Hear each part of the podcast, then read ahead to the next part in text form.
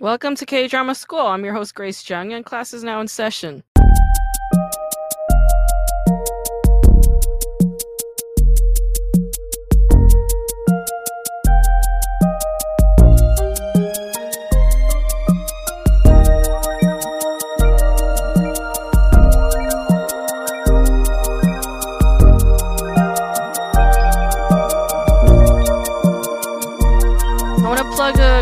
Date. I added one more show date to my calendar for July.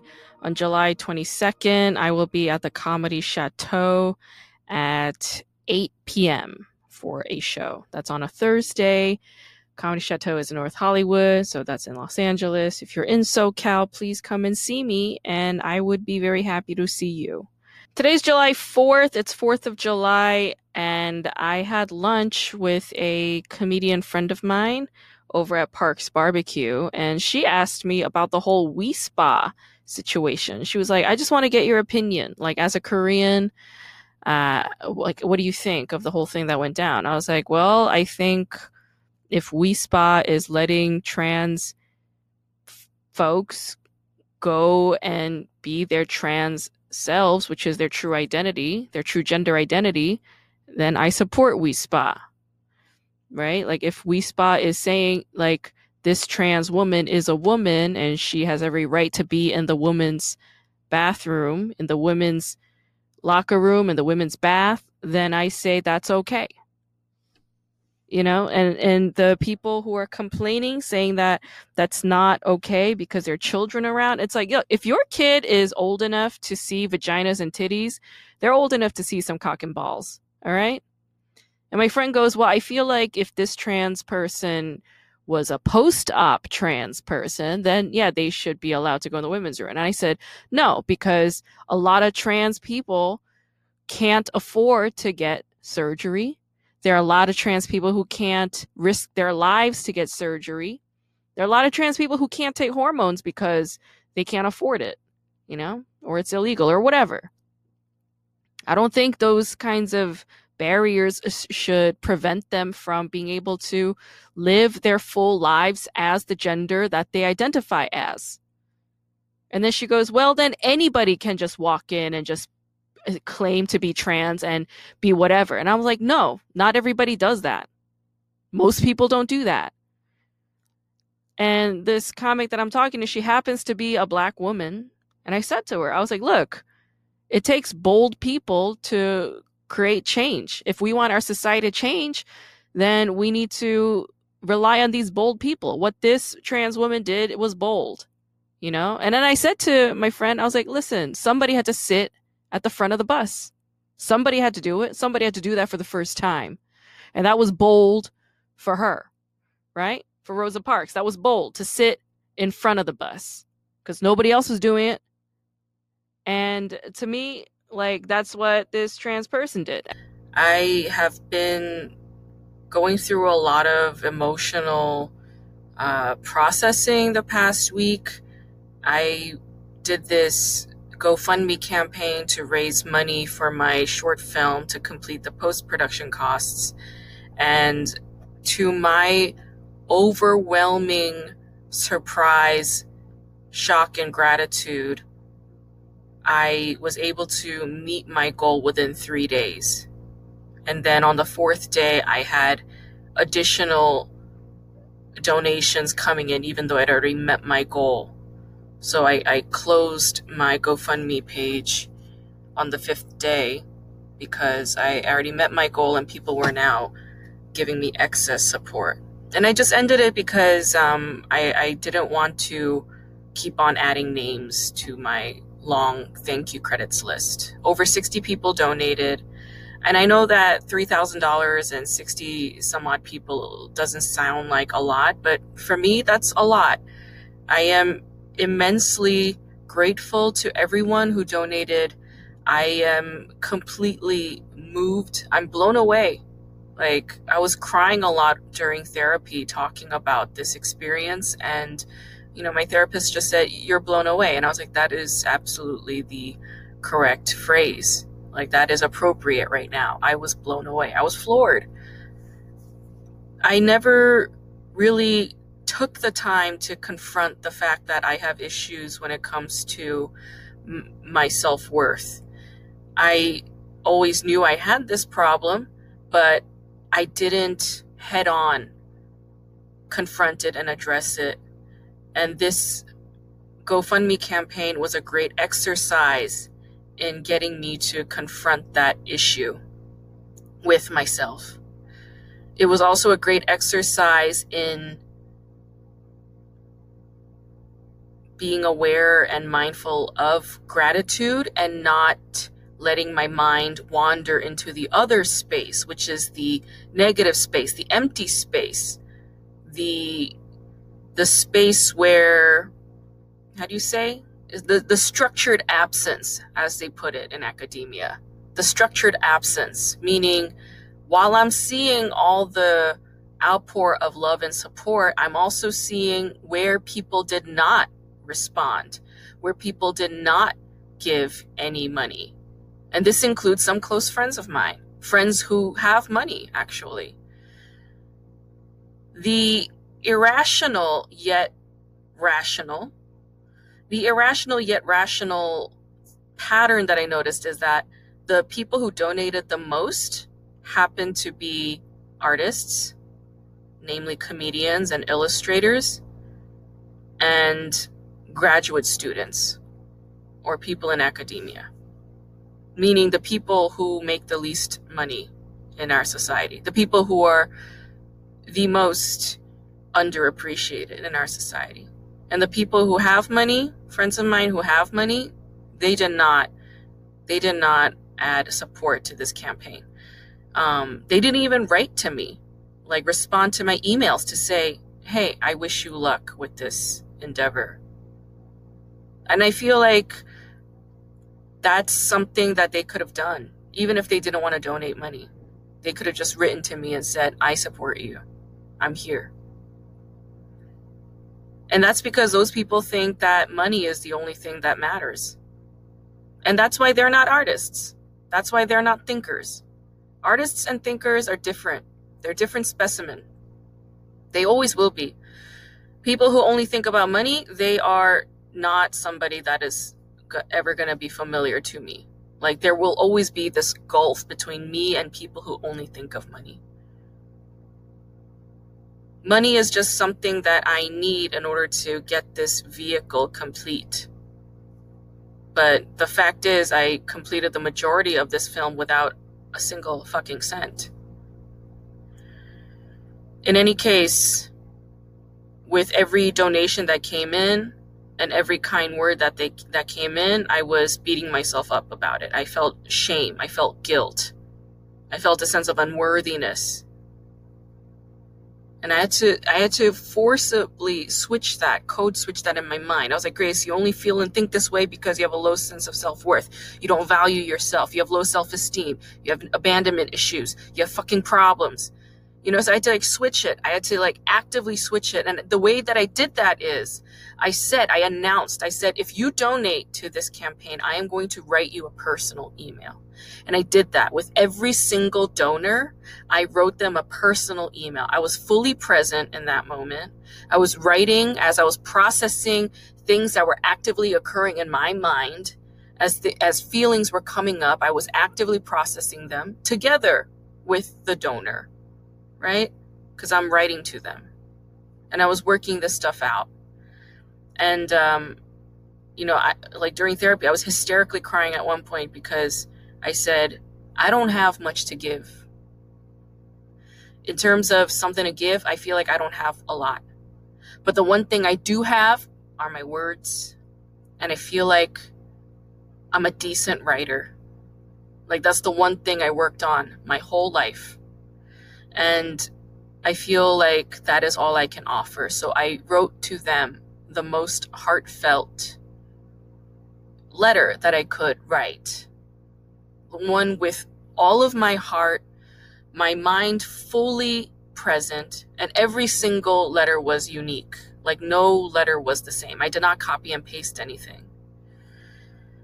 So I think I broke down. I started crying a lot during therapy while saying that because um, that to me was just this evidence that I'm coming to recognize or I'm coming to terms with my my talents. You know? I'm finally giving myself that credit, which everybody else has been giving me, but I have not been able to give that credit to myself. And I'm finally able to do that by saying I'm a decent writer. I didn't say I'm a good writer. I didn't say I'm the best writer. I said I'm a decent writer because I worked on it and that's all I have to offer are my words. And, you know, I was sort of thinking back on the days when I used to hang out with the same few uh, girls growing up. And every Christmas, I would write them a Christmas card. And there was this one Christmas, I think it was the last Christmas that the group all stayed together. I did not give them a Christmas card. Or, or maybe the year before. There was just one Christmas where I did not give a Christmas card, and they all, they all looked shocked. They were like, "Wait, you don't have a Christmas card for us?" I was like, "No, I, I didn't write them this year," and they were all just surprised, and they were like sad that they didn't get one which at the time I didn't understand. I didn't understand what the fucking problem was. But now, now, today, I understand what that was. They wanted my words. My words meant something to them. My words were a gift to them. So I am really, I'm still, you know, processing a lot of this stuff. I'm still processing the emotions. But um, I am immensely grateful to friends, to strangers, yeah, to colleagues, uh, people who gave, even though they have they have a lot of financial precarity and difficulty. And so that's why I say it's irrational, but rational. It's irrational in that, you know, artists should not be the ones paying to help other artists because all artists are suffering. The ones who should be paying are these money obsessed fucking idiots who lack compassion, who lack heart. All they have is money. All they think about is money. All they do is think about spending money. And they have no direction. I mean, they don't have the spirit that we do. So, yeah, seeing the backwardsness of my my society and my systems like that's that's something that pissed me off. So i'm trying to exercise that demon out of me. Because it's not worth thinking about. It's not worth sitting on. And that's always been the world. That's always going to continue that's continue that's going to continue to be the case. And to bitch and moan about how unfair all of that is is just not productive. It's certainly not productive for them either for convenient reasons, but for artists, for me, it's stupid to give energy and waste time and dwell on that shit. Because I got so much love from my community this past week and a half. And I am very, very grateful to everybody. So thank you. It was humbling. Even Renee, you know, Tajima Pena, for Who Killed Vincent Chin. I mean, she donated. Come on. Like, what do I have to complain about? I should shut the fuck up. Like a master filmmaker donated to my humble campaign. And I finished the film. As soon as I got $200, I mean, $2,000 in the bank, I paid my sound mixer immediately. And then I she sent me the deliverables. I finished editing my film. I added the names that I could, and then I, I submitted. I submitted to all the festivals that I wanted to so far. There are more festivals that are opening up in August and September and all the way to January, and that's probably going to cost me another, you know, $700, but whatever. I'll worry about that later. But for now, I I finished my movie, I paid my sound mixer, and I started donating to festivals. And that's what matters. That's what counts. I did a lot this week. I did a lot of drawings. I wrote a lot of letters. I did a lot of journaling. You know, I, I was ne- I was neglecting some of my academic stuff, and I got some academic things that are burning right now. They're just burning a huge hole in my on my desk at the moment. But you know, I, I have to prioritize my feelings right now, and I have to prioritize my inner being right now. I have to prioritize these feelings because I'm I can feel things moving around and clicking and working. And um, I've been obsessively listening to David Choe's interviews on podcasts. Like this past week, I listened to him on number 300 on TigerBelly. I listened to him talk with Steve Yeun, to Bobby Lee and Khalyla and the, the team.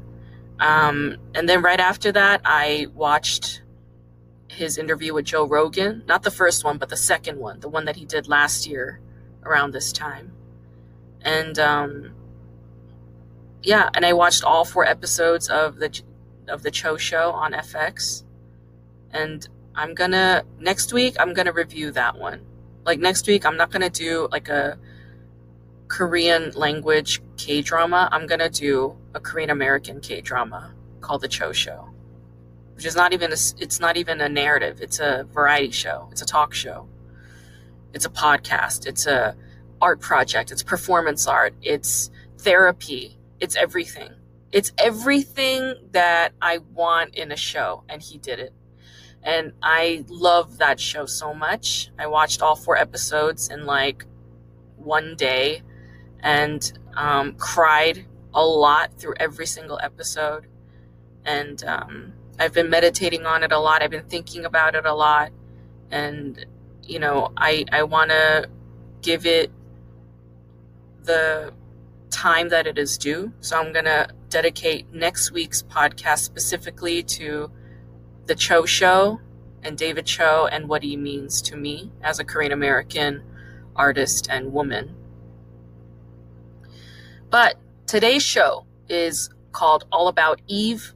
It is a South Korean K drama starring starring Chae Rim, Kim Soyeon, Jang Dong-gun, and Han Jae-seok. Okay, this came out in the year 2000. And if you guys don't know who Kim Soyeon is, you do. She's that crazy bitch that you see in Penthouse. you know, the one that looks like a witch, the really beautiful one, the one that looks evil. She looks like the evil queen in Snow White. I think that's what Kim Soyeon looks like. And I think she's a tremendous actress. It's astounding to me how gorgeous Kim Soyeon is, even after 20 years went by and she's like in her 40s now, is she? Or is she like pushing 40? Whatever. Like, it doesn't it doesn't even matter like she's gorgeous and um, she's an amazing actress and in this show all about eve kim soyeon also played like an evil bitch so she's she's typically typecasted as the evil one but i saw her in a in a korean variety show uh, called how do you play with Yoo Jae-seok and she's actually very sweet like she's a really sweet kind woman and she's known like in TV production in Korea for being like a genuinely kind person. So uh, it's interesting and ironic how she keeps getting typecast as this bitch, but she is so good and all about Eve. Like she wreaks havoc everywhere she goes. Um, I I also like while I was rewatching the show a few months ago, I was sort of thinking about how like orphans or yeah, like orphaned girls typically end up becoming like evil. Like this is like a trope. Like you're an orphan, you have abandonment issues or you were you suffered a lot in life because you didn't have the protection from your parents and so you just have like a totally fucked up heart. Or it's the opposite. Like you're an orphan and you are a perpetual victim and you could do no wrong. Like you're just super nice. You're always hardworking, and you're you've you've got the most straight morals ever. And so it's like these two extremes at all times whenever they're orphans. And I'm just like, what's with that? Why is it like that? And I used to think that maybe it's got to do with like Korea's history of orphans and refugees and, and whatever. And I think that's true. I think that contextualization, I think that matters. I think that has meaning. But for me, what I actually think is, is like it's for driving the narrative. It's for storytelling purposes, you know? I mean, it's a great, you know, character description to have an orphan and to determine what like wh- which way she chose. Like, did she choose to go evil or did she choose to go, you know, like fucking square, right? And um, I think it's like this. So I have a few friends who are creatives, and a couple of them are like obsessed with their parents. Like they they can't stop talking about their mom or their dad or both. And they always talk about them with such awe and admiration. That's all they do. And I tell them, I'm like, you're obsessed with your parents. You need to break away from them. And they're like, haha, like they think it's a joke, but it's not. you know, it's a it's a real rite of passage to break free from your fucking parents. Whether it be a moment where you say, wait, I recognize their mistakes now. Fuck them. And they get angry and then they eventually get over it. Whether it's that or if it's just like, oh, okay, I see the mistakes that they made. I need to move away from them now, or I need to get some distance from them now and find my own path, find my own voice. My own voice being the voice inside your head, the one that's always telling you what's wrong and what's right, the one that's guiding you all the time, or the one that's judging you, or, you know, the one that's, you know, uh, triggering self doubt in you, whatever it is, get the parent out of your head. So I think that's what it's about, right? It's like that's a real moment of crisis for an individual. It's a crisis for one's ego. And when you break free from your parents, that's when your actual life begins. The moment that you debunk your parents from your mind, right? And then you decide, I'm going to be free. I'm going to be my own person. I'm no longer my parents' child. I'm no longer my parents. I am my own self. And I think that's a critical moment. And I think that's something that all artists need to go through. So when I see my artistic friends, my creative friends being obsessed with their parents, like I just kind of look at them like, well, I'm going to be standing here waiting for you, you know, to cross over to the other side because I'm on the other side right now doing other shit. Like I don't want to sit here listen to you being obsessed with your mom and dad right now. Which is not to say that, you know, you need to resent them. That's not what I'm saying. I'm just saying you got to break free from them.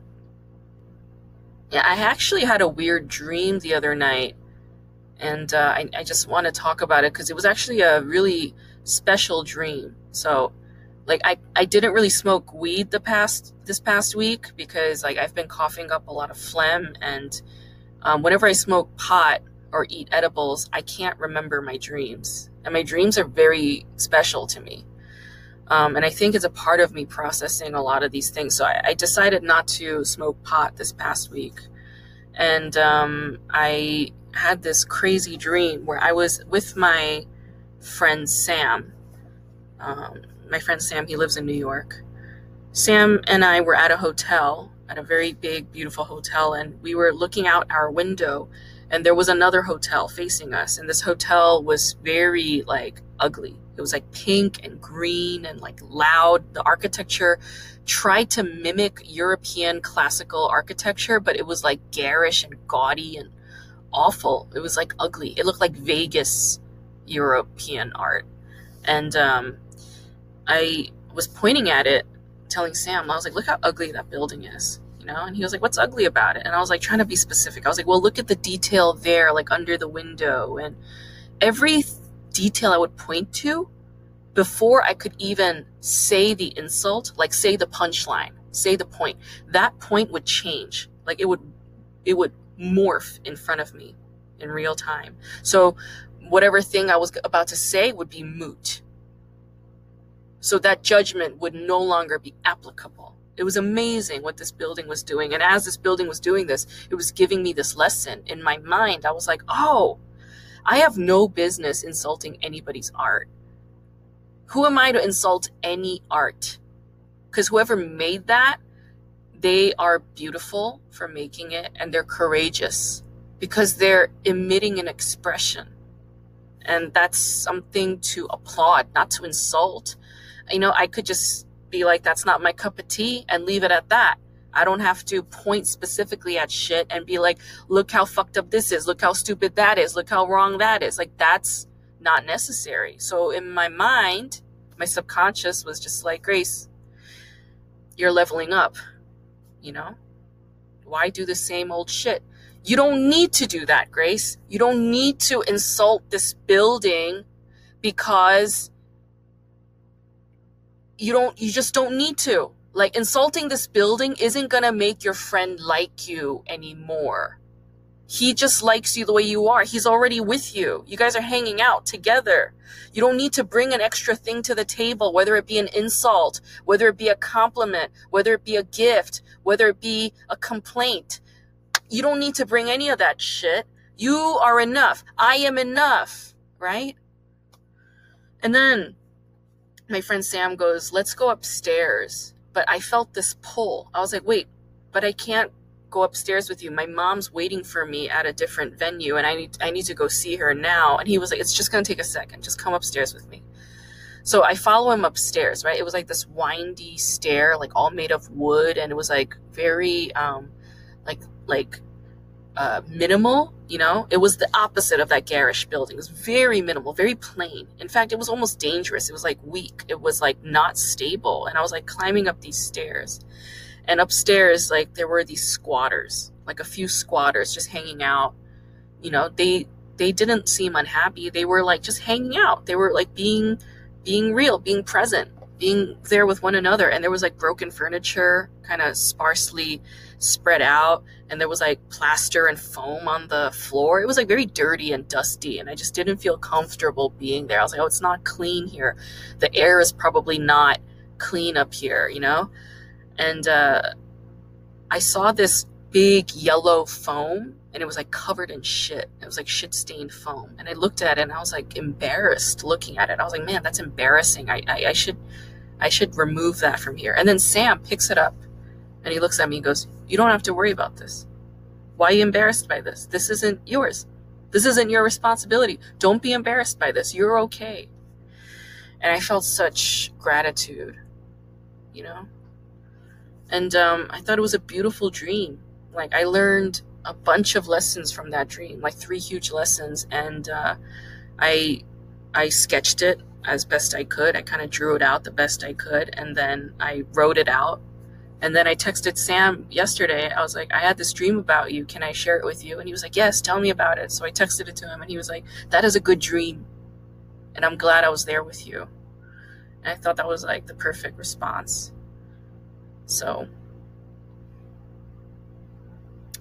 you know, honestly, the reason why I'm also like really fucking emotional this past week is because I got my period today. So, like, hormones do have, they do play a role. Um, and you know what? Like, I, I hate on my period every single time it happens. Like, I have jokes about periods and how much I fucking hate it. But honestly, it's like, if this is what it takes for me to get really in touch with my feelings, then that's fine. That means every month I have this opportunity to really get close to my feelings and you know, give myself space and time to process things and grow. And if that's the case, that's fine. That means that anybody who menstruates has the gift. They have the gift. They have the gift to evolve faster. That's all that means. The person I'm going to talk to today is a hilarious individual. She has a big heart. Her name is Rachel Abrams. She's an LA comic. And I saw her a few days ago at the Hollywood Comedy, and she was cracking me the fuck up. Like, she was so funny. She, um, there was like a new joke that she had written and, and I guess like she was sort of like riffing on it, like, you know, like free thinking it on stage. And she got to this one point and she didn't have a punchline for it. It was just like a really sad admission. And, and I just, I was dying laughing, like sitting in the back because I, I understood what was happening there. Um, but like nobody else understood. Like I got it, you know, because like I know Rachel, like I know her, her, comedy style and like I, I, I recognized what was happening as a fellow comic. And when she sat down i was just like dying laughing. And then she the other thing she asked me was like what's a bts and i was just like i just told i was like just turn around. Like i can't even talk to you right now because i'm just writing a five minute set about you asking me that question at, in this moment. And i did i did write a a joke. It's not five minutes, it's like 30 seconds, but I did write a joke about her asking me who BTS is. Like, Lord have mercy. I mean, how many more times does the New York Times have to write about BTS for you to know who BTS is? They've been on the cover of Time magazine. Like, people in this on this earth know the mem- the names of the members of BTS better than they do who Kamala Harris is. I mean, that's the truth. That's the sad fucking truth. But I love Rachel because she's very funny and she's really intelligent and she is in the history of K drama school.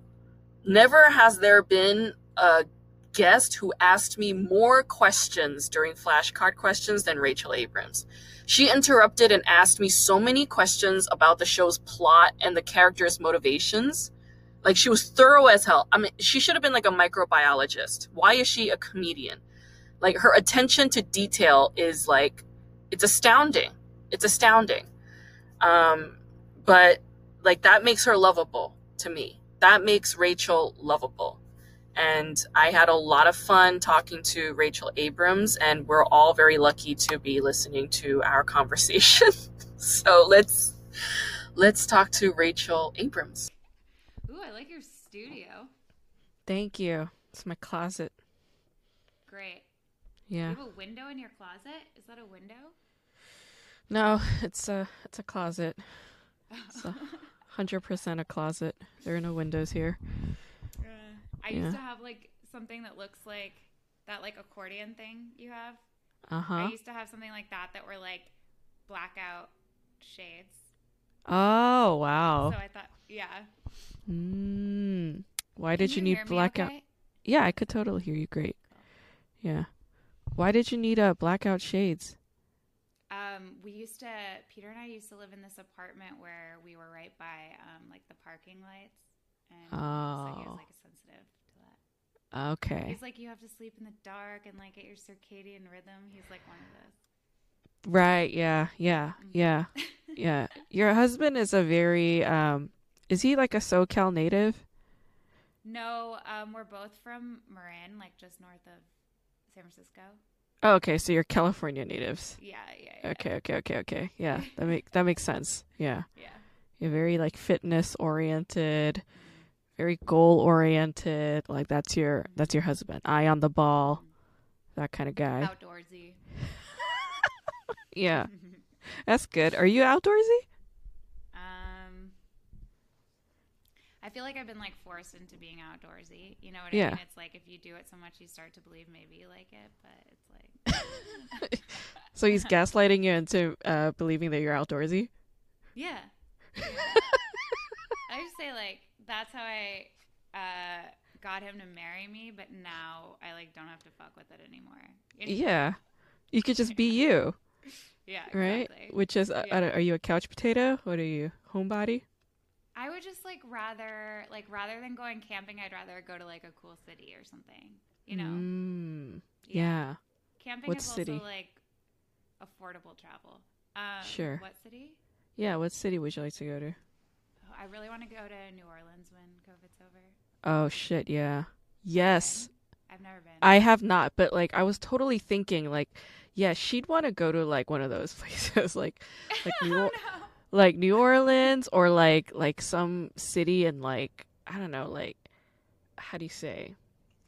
Where else? I don't know, like like New Mexico somewhere, you know? I could Oh, see you Yeah, yeah, yeah, yeah, I do. I do. Yeah. I went to um, Taos. Yeah. yeah. I only learned about like of Taos. Like I didn't know what it was. I only like learned of it recently through like like a very artsy, like hippie kind of person. Yeah. Yeah, it's like that, But- but we. So another hobby that Peter forced me into is skiing. Oh great. Um, so that was on like this past. We had like a couple days in Taos.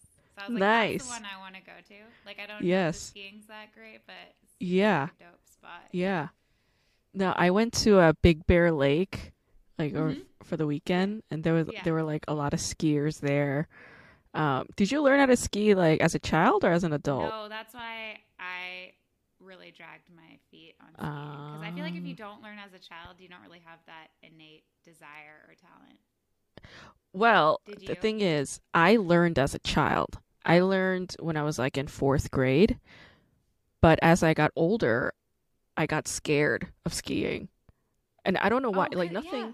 nothing happened. You know, like when I was a kid, like you know they give you the lessons like for, for 45 minutes or whatever and you just Yeah. like learn the basics and then Yeah. they put you on the bunny slope and they say go ahead on the bunny slope but like my friend and i we're we're fourth graders we're like nine or ten years old we somehow ended up like on the green slopes like the intermediate kind of slopes and we were just fucking skiing like we were Yeah. fine it was super fast you know like yeah. super intense but we it was like a joy to be there But like I- green is easy.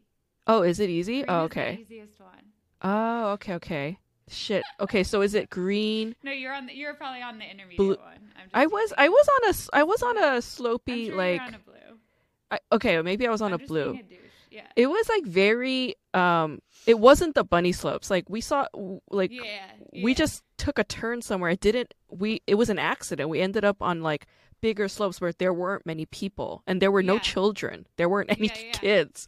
We were just there and like uh, you know and we were just kind of doing it. But like as i got older like the steeper slopes like freaked me out. Even like on the bunny slope where there's like a like a like a steep incline like i would be freaked out. Like when i was in high school or whatever i was like i can't do this anymore. So i just stopped. I just got You're stopped skiing like. I feel like it's a mental thing because you Yeah. have more like awareness of what can go wrong. Also, you're mm-hmm. taller, so it seems like a higher drop. When It's I go in there, just like little kids whizzing past me, no fear. it's so emasculating yeah yeah no i i think it is a mental thing because yeah again when i was a kid it was fine but as i got older i don't know like you just build fears and like yeah these kinds of defenses and i don't know what happened I think for me, it's like it's like um to get over that, it's like a one beer rule. Because if I have Oh. one beer, I feel like a little bit more like, oh, I can do this, but More more, adventurous. that, and it's going to be detrimental to my skiing. Okay okay so one beer hit the slopes got Get it Out of your head a little bit, yeah. okay okay okay all right that's a that's a good idea yeah i guess because when i was in high school i wasn't drinking beer um Yeah. but yeah maybe i could like i don't know like smoke a little pot and then go Yeah. skiing. A lot yeah. of stoners out there. yeah. But shit okay. All right. So okay. That's great. That's great that like you adapted to him. I guess you really like the guy a lot to like really meet him where he's at with all the activities and shit. Yeah, I really feel like I need to get my payback because I'm like, what hobbies did did you have to do for me? Like you can come watch a comedy show, like uh-huh that's a gift for you. You know what I Yeah, mean? And then he's yeah. like he's like, Well, what do you want me to do? Like watch TV and go shopping? I was like, Hold up. but then it's like so true that I don't have like all these hobbies. yeah yeah wow that is yeah what a burn yeah It was Yeah. sick burn. you don't do anything like you don't have things like that i mean well you do yoga i mean that's fitness i suppose If- that would be Yeah, something he would like Love yoga though. Like he's so excited about doing these Okay. things. yeah it has to be Um, something that he wouldn't necessarily enjoy Yeah, so I know? tried to make him sign up for an improv class because that felt. Fair. Oh my god. what did he say to that? Nope, No? no, Wow. it was a hard pass. He's an engineer though, so I feel like it would be good. I was like, maybe It you guys be. can all go in on like a corporate Yes. improv seminar. it's like how improv people make money. It is. I feel like it's required, you know, Yeah. for people in the STEM fields to understand like to get down with the arts and humanities shit, you know? Like Totally. like a little bit, you know? Like we all fucking had to take a science class and a math Yeah. class. I hated Yeah. it. I was like this bullshit. Same. everybody's I hate everybody here. I hate doing this. Um, you know, and in English, like what they just read a book. It's like the same few books like every single year. Nothing's changed, but you know, I don't know. Like we still have to kind of do math. You know, Yeah. like we have to do math when we go to the grocery store, when we pay rent, when we Yeah, count calories, yeah, whatever the yeah. fuck. You know, Yeah. they don't they don't have to like integrate like a little bit of painting into the into the That's week So true. or It's like improv. Y- Yeah. Because it's like, Mhm. I took calculus, by the way. You can Wow. it zaps off. It's not like I'm asking a lot. Wow. Calculus, like full on calc, not like pre calc. No, I took calculus, but in high school, and then I never took math again. Wow, you're so lucky. I Yeah. Could not when it, like I was like fine up until algebra. And then Mhm. geometry started happening and I lost it. I was like, I don't understand any of this shit. It's like, what is happening? And then they were like, after, you know, geometry is going to be like trig. I don't even, Yeah. to this day, I don't know what trig is. I have no idea. Isn't and then, the same as pre-calc, or is it? Yeah. different? yeah, yeah, yeah, I, I Okay. suppose. Like, all of that was just like foreign to me. It's like a foreign language. I was like, I'm never going to get this. And then, yeah, in college, I had to take a pre calculus class. And I did my very, very best. Like, I studied my ass off and I got a C. plus. A I never- plus in college is not that bad though. I never In got it. I bad. never never understood. And there I was thinking I can I can figure it out and I could take um what's that co- like I could take a physics class, you know, cuz I was a philosophy minor and I was like I should take physics cuz it's very philosophical. And the professor was like you're an English major and you're here and I was like, "Yeah, I could do this." And he's like, "Okay." And he starts writing stuff on the board and he starts talking and I was like, "I do not belong here." Like I left like less than 5 minutes. it? Of Yeah. course. I had no Yeah. business being there. I got a C plus in pre calculus. Come on. Come on.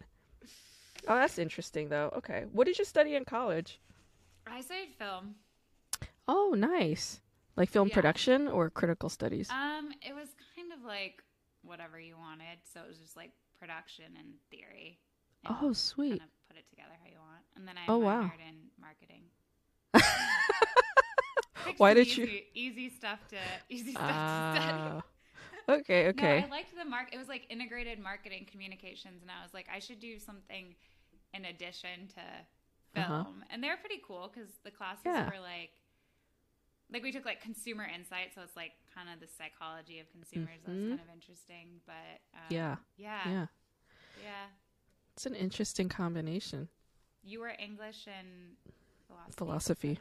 hmm Did you go to school Yeah. in California? No. I'm in, I'm in school in California now at UCLA, but Oh, right, right, right. yeah. I felt like I heard like Yeah. I knew UCLA. Yeah. No, I uh, I went to Hunter College in New York for a little over a year and then I couldn't do the public school setting thing. So I transferred to Pace University.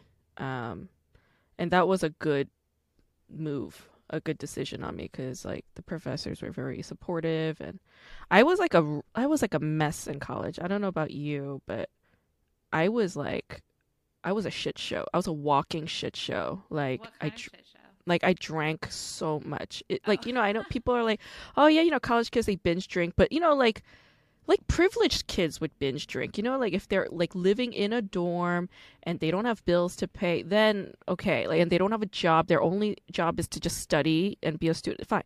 But I was like working, you know, like Yeah. multiple days out of the week and Yeah. I was just shit faced like all the time. But when it came to my studies, I was like so on top of it. Like I needed like some kind of control and it was that. Like minus the calculus. I mean that I, I sucked Yeah, at. yeah, yeah. But like everything else, like it was like, you know, I passed with flying colors and like Well, that's I good. don't then. know. It's like Yeah. fun and yeah. Well, I mean, I don't know if that's fun. I, those were dark days. I don't know. I, I don't think of college as like a bright, happy, fun time. It was dark. I don't know. How do you look back on like- it? yeah, I agree. I feel like college has this like you think it's supposed to be super amazing and that's all anyone tells you, but Mhm. I was ready. I graduated a quarter early. Like I was Oh, ready wow. to be done with college. Mm-hmm. Um and I made a lot like a lot of my good friends are from college, but I don't have any desire to go back. It's not Yeah. like what I think of as my fondest time. Sure. And I went to a like a fun, like a good college, and it was. Where'd you go? It was cold. Um, I went to Northwestern. It's an uh, excellent outside school. Chicago. Yeah. Actually, um, one of my faculty mentors is a Northwestern alum. Do you know John Caldwell? You heard of him? Mm-mm. No. If you studied film theory, you wouldn't know. Well, he d- he's more television studies, but um, Oh, he's a cool. Professor at my school at UCLA currently, and yeah, he's a proud Northwestern alum. For for undergrad. I think he went to Northwestern for his PhD. Actually, Oh, then Um, could, I could have like taken a class from him. it's possible. Actually, no. He um he's been at UCLA for a long time, so yeah, probably not. Yeah. And Cal State and shit like that. But yeah, he's he's cool. He's like a documentary filmmaker and a really brilliant scholar. So he like kind of straddles both worlds. Um, I don't know if like you've encountered this, but like I don't know, like since you studied both theory and production, like I feel like uh because I I also do production as well. I worked in production. I worked in distribution stuff, but like oh, um yeah. like I made a short film, like a short documentary film, and you know I'm I'm getting feedback from like colleagues and stuff, and the people who are filmmakers uh, offer very drastically different feedback and notes from like film scholars. Let's say, like I feel like the film scholars, like they're just so much more op- They're almost too open minded. You know, it's like yeah. anything and everything is like, oh yeah, yeah, that I could see why that's there. Like Yeah. mentally, yeah. they, they they're okay. Whereas the filmmakers are like, this doesn't make any sense for you to do this. You know, like there's so many rules in their minds. You know, Yeah. but at the same time, possibilities. Like this is a potentially different possibility, or is it just maybe opinions, then, or Do you think it's- taste? Do you think it's like more of a commercial lens versus a more like scholarly or artistic lens? Hmm. Or Hmm. is that not part of it? Yeah, maybe. Maybe that could be it. I think that has something to do with it. I think it's more about like, yeah, maybe commercial is correct. I think it's more about like, um, getting the audience to understand, like they're like Yeah. filmmakers are a little bit more attentive to the audience's needs, Yeah. whereas the scholars are like, you know, they've seen such weird movies that they're like open to anything and everything. They're like, yeah, that's fine. That works still in my mind. you know, maybe that's Yeah. it. Mm, Yeah, totally. Okay. Yeah. I did um that reminds me I did a quarter in London and I took like film classes there that were like Yeah. scholarly type. yeah. And oh my gosh, they hated Hollywood so much. Like I took this world cinema class and I was obviously I was already a little embarrassed to be American in London, but then they were just really just like Ho- Hollywood was like you kind of like whisper it with like a frown, you know? It's not Oh, and I was like, "Oh yeah, no, next next uh next quarter I'm going to go intern in LA." Yeah. um Yeah. How did they take that? Interesting. Yeah, no, I didn't share that. Oh God, you should have. You know, I would have been like in their face about it. Be like, "That's Yeah. right. I'm gonna go to L.A. to Hollywood to Some of wanna make intern. money. Yeah, to intern at an unpaid job. That's right. Yeah. I'm gonna do it. You've never heard of. They're gonna make shit films. That's proud? right. I'm gonna Yeah. do it. Yeah, just get up all in their face about it. You know, like I get that. I understand. I could see from both angles though. Like I could Yeah. see, um, the draw to Hollywood because I mean I feel like Londoners would just hate on Hollywood. Like as Europeans, you know, like hating on Yeah. Hollywood as a European is like the Yeah. thing to do, right?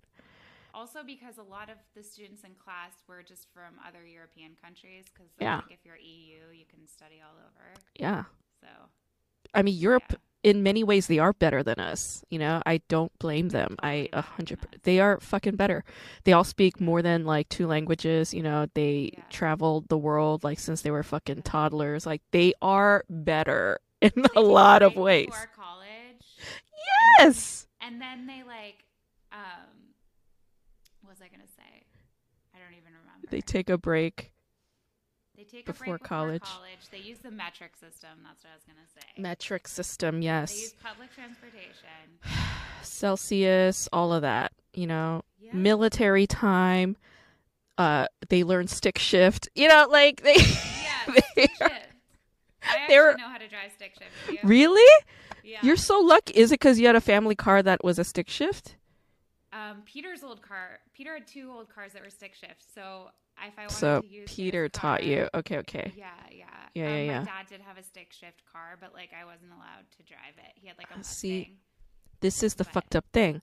Like I feel like as daughters, you know, we get the shorter end of the stick sometimes because like since we're girls, they just assume that we wouldn't be suited to learn how to drive a stick shift or learn how to drive a van. You know, like Yeah. I remember uh, this was like like a year after college. I was, you know, I was hustling in New York, like working internships and production jobs, whatever. Yeah. I was offered a production job for a commercial, and it was going to be paid really well. And they were like, all you have to do is like you have to be able to, you have to know how to drive a van. My parents have a van. I could have learned, and I was like, I just, I was like, okay, just give me the weekend, I'll figure it out, and I'll come back. And I go to my parents. And I was like, "Can you teach me how to drive this van?" And my mo- my fucking mother says to me, "You know, women shouldn't drive vans." I'm like, "You're a lady. You know how to drive a fucking van. Like, you had to learn how to drive a van. You know, like, why wouldn't you fucking pass this knowledge on to your daughter who can go and make some money from Samsung? Like, that's Yeah. fucked up. You know? Wait, I'm being so naive, but if someone asked me if I knew how to drive a van, I would just be like, "Yeah, it's like a car." It, it's a whole different thing. It's just like a car, yes, but it's longer, you know, you're higher up. So since like the back is so much longer, you have to like know how to like time and angle, you know, like it's Oh. slightly different. I mean, I should have done what, you know, I should just winged it like you, you know, be like, well, I don't know. I've been in a few fender benders. uh, okay. Yeah, maybe not then. Yeah.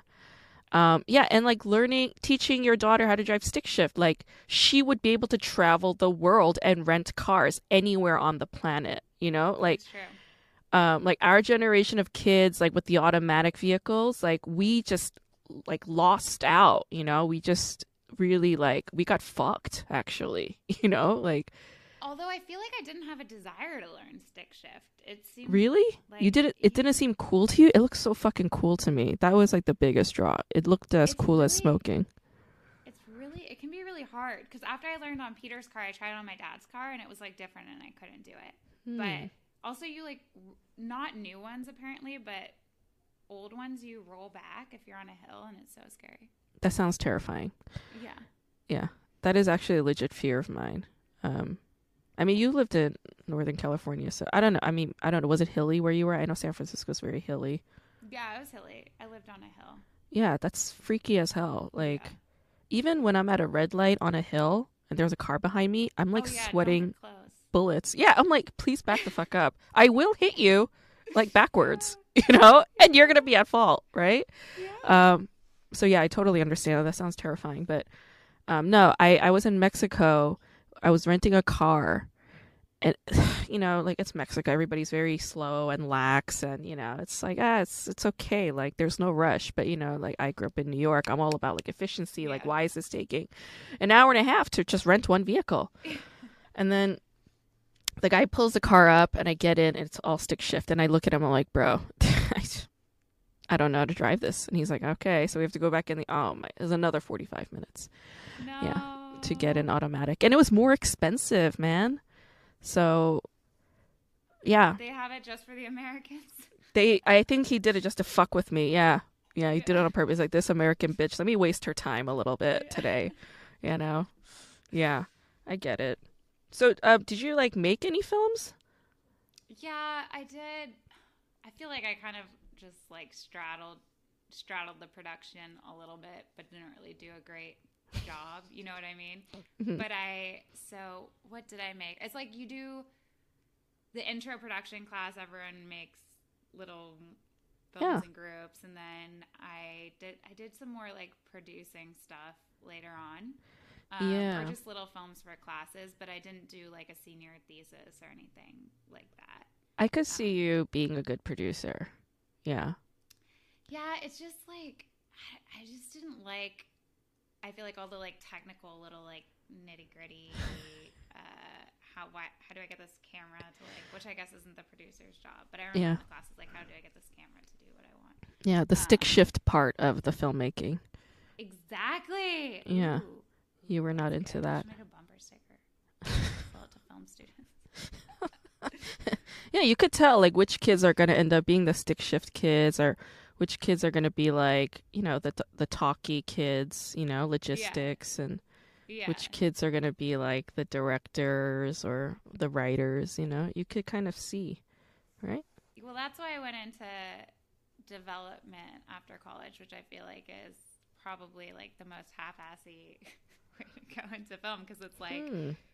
uh, I'm not going to do production, but I'm not going to write. But Mhm. I'm just going to straddle the middle and and just kind of tell everyone Mhm. kind of what to do, Mhm. but not fully get any real, you know, tangible like making anything. Mhm. I felt like development was a very middleman area, which is why I Mhm. didn't end up liking it. Mm. But I think it like drew me because I was like, I don't really know Hmm. where I fit in here. Yeah. Um, Yeah. yeah. No, development is a very important stage, but it is the most like influx stage. And right? Yeah. Like it's like the money part, it's like the the getting the team together part, it's the yeah. telling the screenwriter to change everything part, right? Yeah. Like, yeah, totally. That part, that aspect does seem vicious. Yeah. yeah, it is. It is interesting because some people are like so good at it, but it's not necessarily something that a lot of people learn specifically. I. Mhm. I don't know if that Mhm. makes sense. It does. But Um, UCLA's MFA program in the film school does offer development classes. And I took one because those were the least popular classes. and uh, yeah, it was essentially that. Like, our professor was this guy who works at New Line, uh-huh. or he worked at New Line when it was still, Yeah. you know, a thing. Um, a company I very much respect, you know, like I love their films, right? Um, Yeah. but yeah, he was like, your job as a producer in development is to essentially um, give notes to the screenwriter and like make suggestions, recommendations on what to change. And if you don't say anything, then you're doing it wrong. And I was like, oh, sounds awful, you know? It means that you can't accept anything for what it is. You have to change it. And I was like, Yeah. what if you have nothing to change? What if you're like a film scholar and you're like, this is a perfect screenplay? I I see, I understand. Go with it. What if what if that's the case? You know? But he's like, nope. It's that's never going to be the case. You have to offer some kind of change. And I was like, okay. That doesn't really make sense to me, especially because I feel like it is the case that most development people would have something they would want to change, but at Mhm. least I like where I worked, I felt like at least they prided themselves on like cultivating writers' voices. So it was more Mhm. like they're respecting their vision. That's like to me the Mhm. best the best way for development to work. Yeah, I But- agree. Yeah. I mean, I don't know. Maybe I'm maybe I'm putting it like maybe too. Uh, but it was it was like that. He was like it sounded more about like like performance. It sounded very performative. He was like, if you're at a meeting and you're quiet, meaning you're not contributing and not saying what should be changed, then um, you're gonna stand out, but in the bad way. And I was like, fuck. So this is all just about performance. Like, just say something, even though you have nothing to really say, right? Like that's would- encouraged. Yeah, I would almost argue that that's not good. Because Yeah. if you're saying something just to say something, then you're diluting your voice, and people aren't going to want to listen to you when you have something you want Yeah. to say, and hmm people are going to just give you're going to give development people a bad name as giving like fake notes. I agree. I agree. And I think that did give developing development producers a bad name, you know? Like Yeah. th- I mean that's like every screenwriter's nightmare. They're always like bitching about producers who gave them horrible notes and they talk about it, but you know, it's like that kind of culture is encouraged in the development meeting rooms to an extent. Or maybe it was just at that particular company that he was at. I mean, who knows? I mean, there's office cultures So everywhere. So you No, left was just an development. What? So you left development and you never went back. Yeah, I mean, like as I said, I was just an assistant, so I, I didn't even like I wasn't even in those meetings. But um, but you had no desire to like be upwardly mobile and become one no, of those development producers? I feel like it's pretty. It was pretty all consuming, and I just realized I wanted to do something more creative because Sure. I originally started college as like a theater major, so I was super creative. Uh, and then when I like switched into film, I just got less and less, and I missed that. Uh huh. So at a certain point, I just like saved my money and then quit. Yeah. but um, which is an interesting choice in retrospect. But Yeah. um, Okay. to just kind of like work on creative things. I like thought I wanted to write. Um, I'm not great at like sitting there for hours writing, and that's when I. I'm noticing a pattern here. Like your philosophy in life is like take the easy way always. like always take the easy way a a hundred percent of the time. You know, Uh, like hard. that's what sort of what No, I'm noting. Calculus, remember? You did take calculus. That is that was like the the one anomaly in terms of like the no, the pattern. calculus, But um, yeah, it's like, so yeah, I, I did like film development because that's like it's like the most chill one. Like, you know, right? I think I thought I think I thought that film development was the best of both worlds, Mm-hmm. and I just found it to be passive, so Mhm. that I felt like I wasn't doing anything. If that makes sense. Okay. Yeah. Oh, No, I I get that. I think I get that. I mean, I don't know. I think um working from the bottom up in any in any kind of aspect of this industry is um yeah, it's an unhappy time. Like you're just going to be unhappy, I think. Like yeah, it's just how it is. Can you hear me? Oh, now I can. Oh, okay. Was it frozen for a second? Yeah. Yeah. It's okay. It's not your fault. but okay, so um so now you're just um just um Mrs. Peter and a stand-up comic and working at the Hollywood Improv, right? Um, yeah, I was working at the Hollywood Improv, which I really liked. Um, and then and I and I do like freelance script notes, like for the Blacklist. Oh, okay. Kind of like developmenty. that is. That's great. Okay, so you do work in the industry still, film industry. I Yeah, mean, kind of. that's cool. But um, yeah, I hope I hope soon I can go back to the improv. yeah, I noticed that on Saturday they were like doing something on the patio. Yeah, they Um, they're open for um drinks, and then I think they're doing like some kind of open micy thing out there. hmm But I haven't been yet. You haven't been going to the the improv Tuesday open mics. I Have noticed. you been going? yeah. Yeah, I keep meaning to. I should. it's like been it? like a year, dude. I, I was surprised because you were an employee there. I was like, oh, I thought Rachel would be here. I have been before. Oh, okay. Yeah. And instead, I see you at like Hawaii's open mic on Zoom.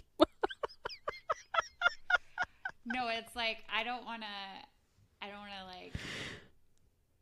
I just feel like on that one, I was on Zoom for so long. hmm The improv one. Oh, know what I yeah. mean? It's a bit long. Yeah. Especially when But, Jimmy Calloway hosts it. It becomes like three, four hours. And it's like, whoa. oh, jeez. And then you're like, can I leave? I don't know if I'm allowed. But dude, the Hawaiian mic, that was just me setting my roots for my Hawaiian comedy tour. I was like, thank God Rachel's here, um, because it was such a nightmare. Like that was it was um, yeah, my worst nightmare. Like, because I, Okay, but I I'm efficient. Like I like it to just do the mic, leave. oh yeah, when people you know? chat, uh-huh. When they talk about this, and I'm like, for the love of God, spare me. Because even when it comes to my closest friends, when I'm not in the mood and they want to talk me up about their whatevers, I'm like, I I start to you know, like check out, or I start to get irritated. But these are like complete strangers, and they're talking about their divorce and la la la, and I was like, yeah, you know, couldn't take it. Something that was really heartwarming was how earnest they were. You Yes. know, like they hadn't they hadn't gotten jaded. Like you and I are just chatting about like I don't even know, like something dark. like they're just talking about how comedy brings their life meaning, you know. Oh, they were saying things. I wasn't even listening. I was like so checked out. Like they probably were. They, yeah. Um, I mean, they were Yeah. they were like good people. I'm not. Yeah. uh This wasn't like um. what if they're huge fans of your podcast and they're listening? Oh yeah. Well, if that's the case, then um, no, still fuck you. Like that was a big, fucking waste of my time. Like it could have been 30 minutes, and it carried on for like over an hour, and I was like, no, it's not okay. Especially when there were like four women. Come on, there's like four people. We could have been like, it could have been 20 you know minutes. You log on and you're Yeah. like, oh my god, there's only four people. Thank God. Yeah. And then it's just like, okay, Yeah. why am I still here an hour and a half later? Yeah. Yeah. Yeah.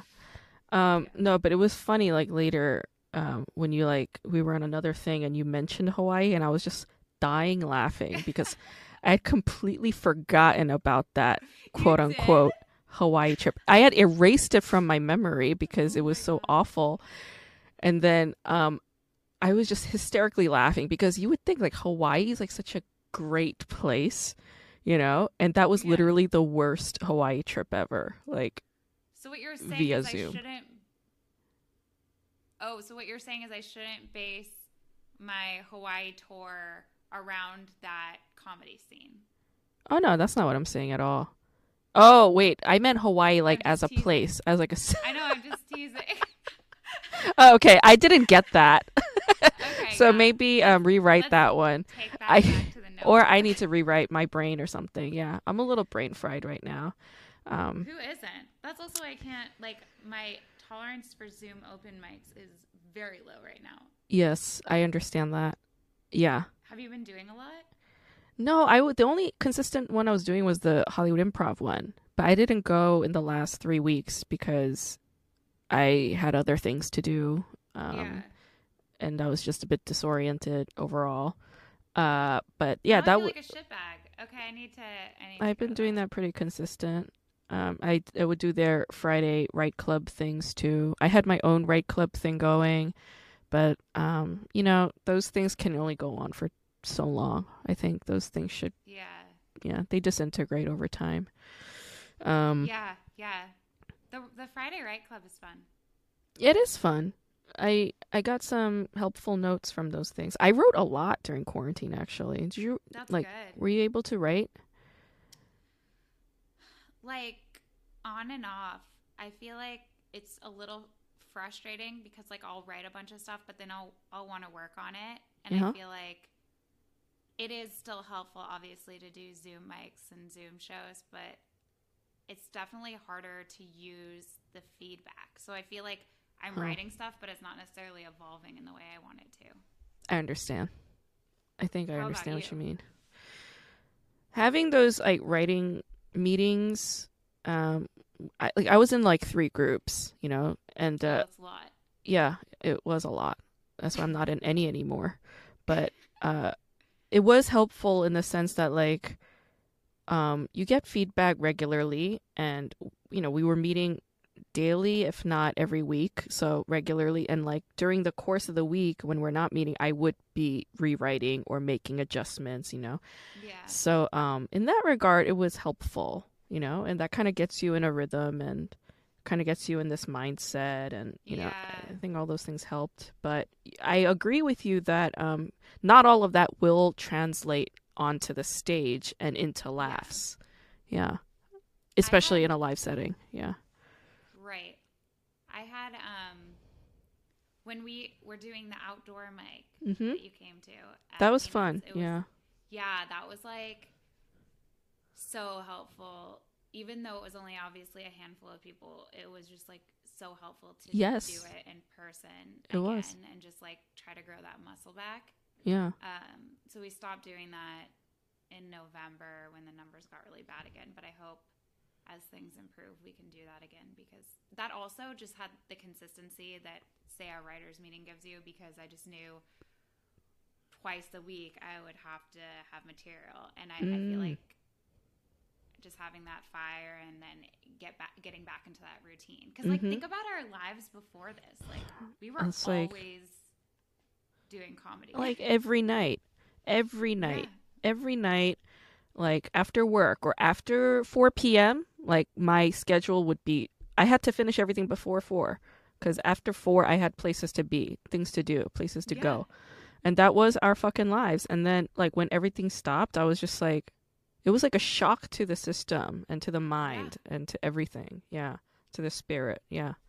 It was awful. Do you feel like how do you feel looking at going back to that again?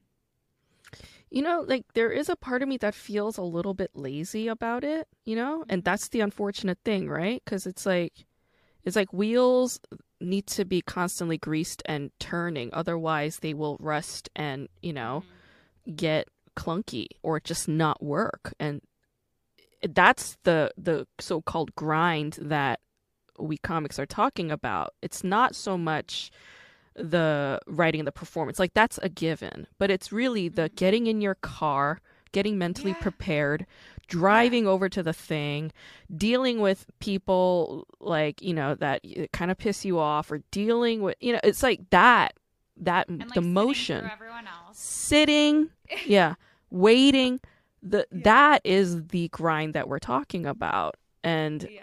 we haven't done it in a year and it's like the wild. the thought of getting back into that it, it is frightening it is intimidating and it does make me go like fuck you know but on the other hand it's like i know that that is what i want to get back to you know it's kind of like uh, not working out for a year and then having to work out again right Yeah, it's exactly like that.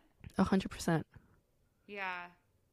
I feel that same kind of like laziness and then I think the rustiness fuels the laziness. it does So it's that kind of like perpetuating cycle. because some of it is the fear and the insecurity right Right, It's because it's like I I know same if you're not working out for a year. You're like I Yeah. know I'm going to start again Yeah. not nearly as fast or strong as where I was Yeah. before. exactly Yeah. um but i did take like a brief trip to new york in october that's awesome.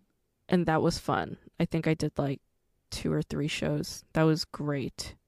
That felt great. Yeah. Wow, that must have been insane. it was Do they insane just have like more stuff going on there than here? at the time yeah. Like new york's Yeah. numbers were down in the summer and fall whereas la was just consistently going up. We're just we're pigs.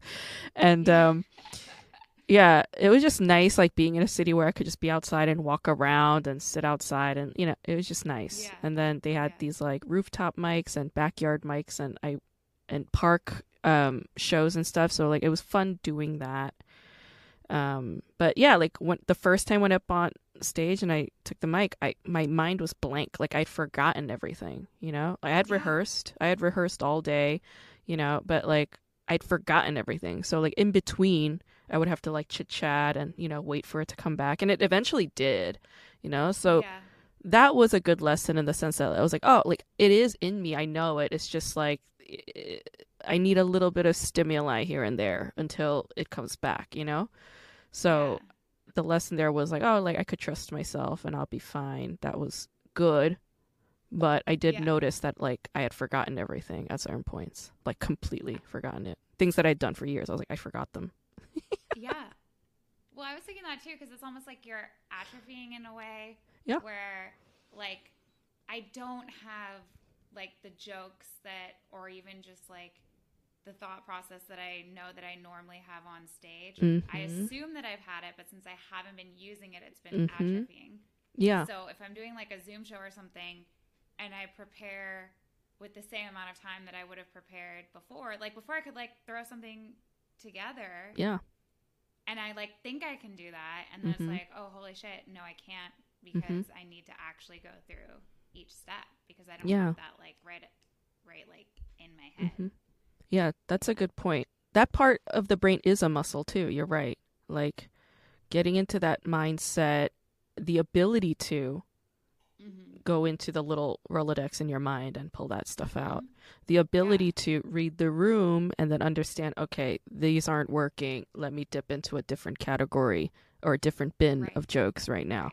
That is that is in and of itself a muscle. The the understanding and the reading and all of that. Yeah, and that was like Yeah. all shut down.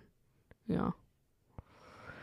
But um but it was a grand old time. Like the reward of live laughter, even if it was like four people, it was bliss. Like I was blissed out, man. Like the Zoom stuff does not. There were some Zoom shows where there were literally like 50, 60 people, you know? And then what? Like two, three people have their mics on and they laugh, or uh, uh, people write Yeah. LOL. In the I was like, that that doesn't cut it. It's like a and pointless. doesn't really work. So you're not getting all. Yes. You're not getting the right sound. Yeah. Timing Uh, is all off. amazing. It is like Yeah. a drug. A hundred percent. A hundred percent. Like there's no denying that it is, right? So many comics were addicts of other substances. Totally. And so many comics are sober, quote unquote. Right? But they will admit that, you know, getting laughs is the drug. It that is the high that gets them through. Yeah. Um yeah, I wonder how many comics fell off the wagon during the pandemic, right? Actually now that's starting to Yeah, that's worry me. yeah, that's probably Um, that's probably a big thing. were you drinking a lot during this quarantine? I definitely feel like I drink more during quarantine than I do normally, but I'm also not really like going out. You know, not that I like. What was I doing before? I wasn't going out before. like I wasn't going clubbing. Like, Back before when I was like super cool and I was out until 2, 2 a.m. no. But yeah, I definitely feel like yeah. there there's like times where I'm like, okay, like you don't need to like uh, drink just to drink or something. Yeah, I think What that's you? good. You have that mindfulness. Well, I was getting smashed, you know? like once things shut down, I was like Yeah. I went through this terrible grieving mourning period. Did you go through that kind of grieving period when everything was flipped over and everything stopped? Maybe, but I think I think for me it was worse after the initial part. Like I feel like the beginning it was like, okay, this is just for a little bit, we're just like cozying up, and then I more hit a wall. But you're saying like right at the beginning you were feeling it. Well, I mean, it depends on our definition of beginning, right? Because it was beginning technically in the winter, like January, February. It was happening, and I kept denying it. I was like, it's not going to last. I had a tour in April. I had a tour planned out in April that I've been Uh, planning since the fall. Yeah. And and on top of that, I had an academic conference, and I was just like, it's gonna die down in three weeks. By three weeks, it'll be gone. You know, I was in firm denial, and then conference got canceled. The all the venues were like, yeah, we're shutting down. Uh, so everything got canceled, and I just like, you know, I was like forced to accept it. So I was like, I was crying a lot. I was like watching Korean dramas and like hysterically crying, just bawling my fucking eyes out. And um and then I was like, okay, fine. Like this is just an opportunity for me to like just sit at home and like get fat and like get wasted. And so I was like, yeah, I was drinking a lot. you know. But then um you also hit a wall there too. Like I started feeling pathetic. I was like, I am shit faced right now and I'm by myself in my you know, what am I doing? I felt like an Yeah. ass. I was like, Yeah. stop it, Grace. You know, so um I stopped drinking, but um I still enjoy the occasional chiba. Um uh-huh. Uh-huh. yeah, but that's also a slippery slope, I think. Um so I'm trying to be more aware of it. But yeah, I kind of stopped drinking. Like I need something. we all need something. Yeah. We all need something. Yeah. And I think it We also do. breaks up the day. Like, think about it. Normally at night, you would be, like we said, going to do comedy. But now Mhm. it's like what delineates the evening? What's my, like, reward at the end of the day? How am I going to unwind? Yeah. Exactly. Well, what is your reward for the day nowadays, right now? I mean, I'm still a fan of a glass of wine or something. Um, Nice. Dude, I I watch probably like too much TV nowadays. yeah. Yeah. I mean, we all do. too much. Yeah, but like Yeah. sometimes TV is just like also another way to like turn off your brain by like engaging it. Obviously. Yes. So Mhm. um, right now I'm watching Billions. I'm almost caught up. Have you watched that? Okay, that's cool. I don't Yeah. even know what that is. Oh, But- it's just like a TV show about like finance people. That's good. So it helps. It keeps your mind stimulated.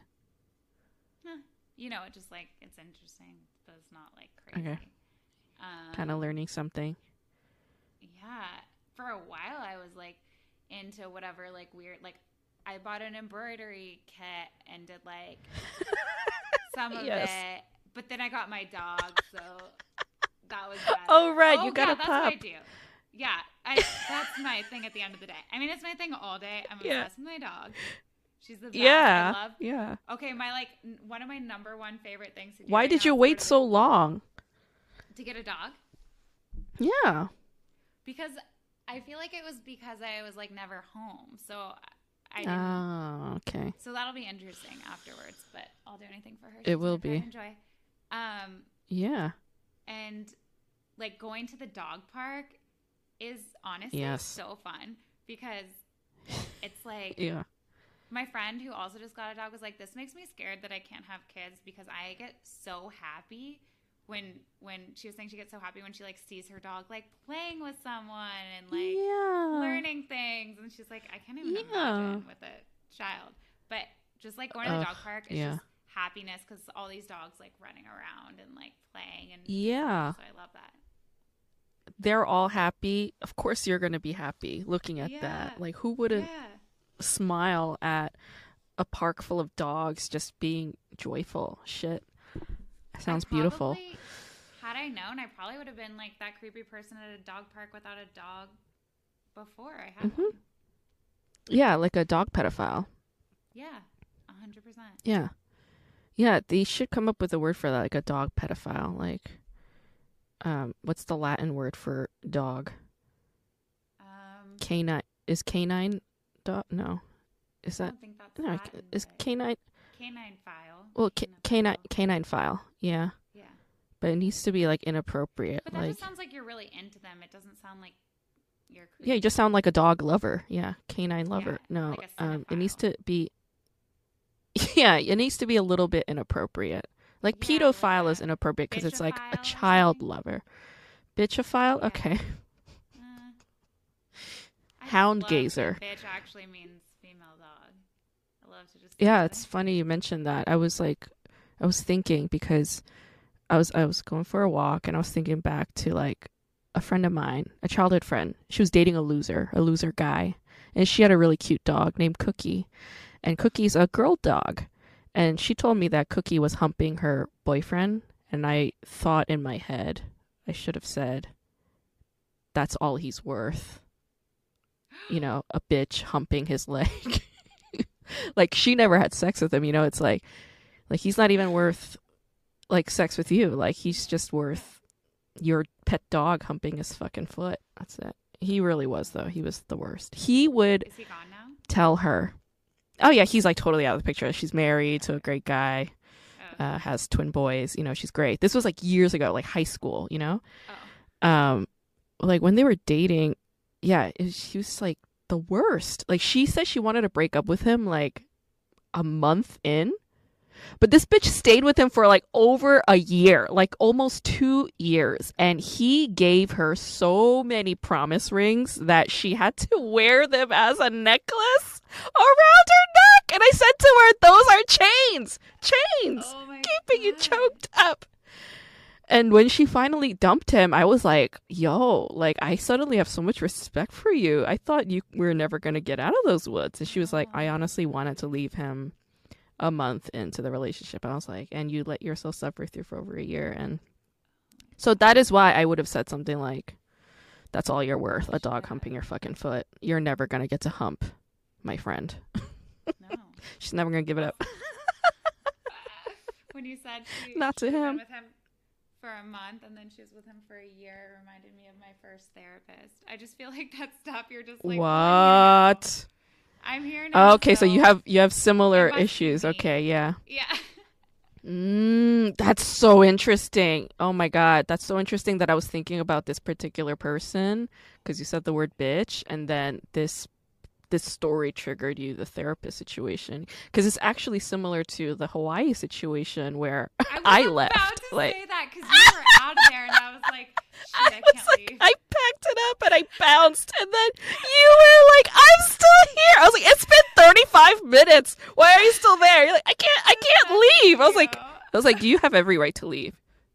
It's your choice, your body, your mind, your rules. You can leave. Get out of there."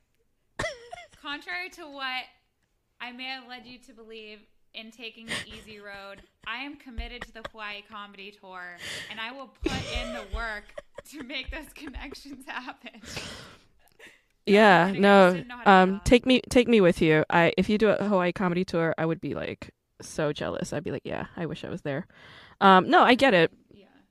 Um, I mean, there are benefits to both, right? Like being uh really like so down to a fault, quote unquote, a fault, um, enables you to be more so like more sociable, more friendly, more amicable, more uh, approachable, blah blah blah. That's why I say you would be a good producer because that's what a producer is supposed to do. It's literally Yeah. to like calm everybody down and be supportive and stroke people's egos. Uh, but like I'm a little bit of a straight shooter, and you know, wh- whereas like I can be more efficient, right? Um, the downside is like half the people hate me. You know, they fucking hate me, hate me, or and or are terrified of me. You know, Yeah. yeah so um, yeah. there are benefits to both. I think. I yeah, think I respect both. But I think there's like also a middle ground where you have a nice and efficient.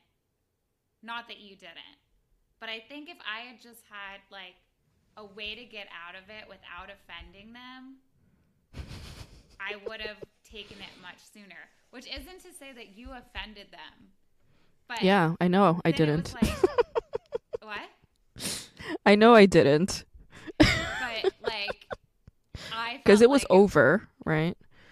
It was technically Yes, over, like, but they were all no chatty. they wanted to pauses for me chat. to insert. There was no pause for me to insert. Yeah. Like, oh my gosh, I gotta go. So great meeting you guys. So I didn't want to do like Mhm. the Irish exit, which, but I have the same thing where it's like I was realizing it's like realizing this in a social situation recently. Um, when I'm ready to go, like I'm Yeah. ready to go, and all I can Oh, think yeah. about is that I'm ready to go, and people aren't letting me go. You know what I mean? Like if Oh, and people college- aren't letting you go. Oh, But sometimes it's like people don't care. Like if I'm if I'm at, you know, an event, I'll just like bounce when I'm done. You know what I mean? Like right. There are a lot of people. They won't notice.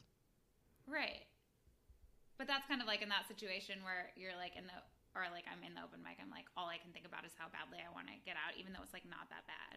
Right. Mm, interesting. Even when it's I not that bad, you it- still want to get the hell out. Yeah. But I guess we've already established it kind of was that bad. So That mic was a little bit bad. Uh, I mean, it wasn't bad. It wasn't bad as in like, oh, they all sucked and like I'm not talking about that. I'm talking more like they were a little too chatty for my for my taste at that particular time. Like I didn't have the capacity to deal with their emotional and social problems which they kept throwing out there. And I'm like, you know, I have my sense of boundaries now and I'm not really willing cuz I'm very and I, I I only learned of this thing about myself recently, you know. mhm. I'm I'm a high empath. Like I'm very like, you know, I'm I'm an empath and like I thought I wasn't, but the reason why I will shut down and like leave or ignore or do whatever is to protect myself because yeah. I absorb that energy so quickly and so intensely that I need to protect myself and my sanity, you know? So when I saw these women, like I could already tell, I was like, oh, these are these types. Like, you know, it's happening. I Yeah. shut da- like a part of me shut down completely and I was looking for other distractions, which is why I was like messaging you and I was like, you know, on the phone and I was doing other shit. yeah. know, And then once they were like, okay, the mic's over, but we're gonna talk, and I was like, all right, bye. I just like left. You know, I think I waved my hand and I just like clicked exit, yeah. which is, you know, yeah, that could come off rude, and um, in the long run, they'll remember your face more and this and that. So yeah, that is an investment. But I mean, you were gonna say something about college. You were like in college, something, blah blah blah, about wanting to leave and. What was that? Oh no, just like in college, I would like go to a party on the other side of campus, and like you weren't supposed to walk home by yourself, but I was like just like you know Mm. dumb and in college, and then I was just like bye, and then I would just like walk back Yeah. to my dorm or whatever. Yeah, you'd rather Um, risk your life on the streets than be in that party for just another minute. stupid. Yeah. I don't Um, think that's stupid. I get it. but yeah no i agree sometimes you're just like i don't i don't have the i feel for your your what you're going through right now but i don't like have the capacity to engage with you Mm-hmm. Yeah. yeah I think all of us get a pass in that regard right now. yeah You know, like um, I heard it somewhere on a podcast. They were like, people have the pass to not be a good friend right now. You know, like they have a get out of jail card for that right now. And I was like, I agree. I think that's okay. Yeah. You know, because like nobody is. We were always just like not normal, like you know, just in in general. But like COVID made that so much more enhanced right now. You know, like all of us when are you say we do you mean people or like people in general, like everybody, Yeah. everybody in society, you know? Like I don't think anybody is a perfect normal human being. Uh, Every single one of us have a little bit of psychosis in us, but right now especially is like the time when people are uh, unraveling, unwinding, radically changing, you know, it's just a, t- a period where everybody's just like really like just changing, you know? So um yeah, I think it's okay for us to just be a little bit more, you know, protective of the self. Let's put it that way. I think that's fine. Um, yeah. i agree So ease up on yourself. you know, leave those Zoom meetings. I dare you to just leave a Zoom, like enter a Zoom meeting, just do your set, and then just bounce. See how that feels. You know, like just do it. I challenge you. Amazing Like go first, go first, and then just leave. that's so rude like you have to listen to other like, yes, not- but think of how hard I would be laughing. I would be dying laughing just knowing how that's driving you insane after you do it. Like you're suffering after. Oh my god, I'd be dying laughing so fucking hard. Um, yeah or I don't know if this helps. Like I don't know if this helps. Like think of it as people don't really care about you as much as you think. You know, No, as harsh as that might sound, it's freeing in a way. It's liberating. Like after I do something and I feel bad, I'm like, ah, I just beat myself up about it. And they're like, I literally did not think about that like at all. What the fuck are you talking about? And I was like suffering for seven years for something I did, you know? And they're like, I don't remember. So it's like th- people don't think about you as much as you think about yourself. well You know, I don't know if that helps. There's also the flip but- side where I'm like, oh, that was so dope how Grace left. Now I'm stuck here. I was like, we, Yeah. could both leave. No, like no, we could have, we could, we should have, we should have both. I should have been like, all right, you leave first, and then I'll exit or something. Yeah, ne- next time I'll be more alert on that. But okay, all right. Um, I don't want to zoom you out too much. Let me ask you some flashcard questions. Um, so the show that I am focusing on for this episode is called All About Eve, which is the same title as a a film that came out in 1950, I believe. Um, so this this is a TV show. It's a Korean drama TV show. Came out in the year 2000, and uh, it's about two young women, very ambitious. Um, they're rivals, and uh, their dream is to become a news anchor. So that's the the storyline. But let me ask you some questions based on the show, and just answer it like in terms of like what you would do in that scenario. Um, so let's say you're a rich young man named Hyung Chul, and you're living in London. All right, you're from South Korea, but you're living in London, and you have a best friend. Yeah, you have a, a best friend from childhood. Her name is Juhi.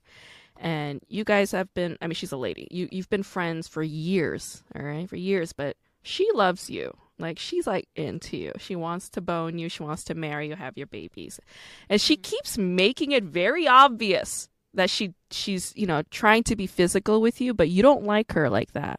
You're not into her like that. What do you do? Why don't I like her like that? Eh, she's not your type. I don't know. Um, Why don't I like her like that? That's so interesting. What an interesting I just, question. it's just gonna. then it's just that's how I know what I'm gonna do next. Because if you're like, Oh, mm, I She see. just she's just heinous. Like that's one thing. Or if you're like she's just so annoying. But I hear what you're saying. No, she's actually So- really beautiful and of course, 'cause smart. she's an actress. Yeah. but she's just not your type. She doesn't make Okay. you want to commit to her. Yeah. Whatever it is, Okay. it's just not there. Um, do you. I like women? mm-hmm. Yes, you do. Okay. Um, too many follow up questions? okay. Yeah. I think The most I ever received. Yeah. Okay, go ahead. Yeah. just want to make sure I'm on the same page. What I would do is I would find the hottest guy in London, totally her type, right? We'd all be Mm. hanging hanging out together, and I'd help make Mhm. the sparks fly. Because then she's Okay. gonna fall in love with this amazing person, and Yeah. I'm gonna be totally free um, Yeah. to live my life, and knowing that I did the right thing, right? There you go. Um, yeah. And then we'll probably go on double dates one day. I don't know. Yeah. Yeah. Okay, yeah. So next time when you're stuck in a Zoom room, you could just find like, yeah, just get your husband to sit in for you and you just go off and you'd be free. We look the same. Yeah. Oh, okay. There you go. Problem solved. Okay. Sweet. So be her wingman is your answer essentially. hmm All right. Okay, great. So let's say you're a young woman named Sunmi. You're in London as well. Okay, you're a Korean chick, but you're in London studying abroad, learning English, traveling, doing your thing. And you meet this young man, this young man named Hyung Choi, who is a couple years older than you. And he's a London person, so he like shows you around town, helps you out. He's overall very good to you. Uh, but while sitting at the park together one afternoon and just chatting, like he eats all of your lunch, like everything. He eats all of it while talking. What do you do? Interesting.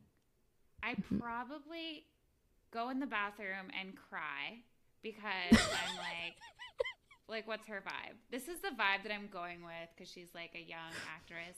Um, go in the bathroom and cry because he was clearly calling me that. You know what I mean? oh my god.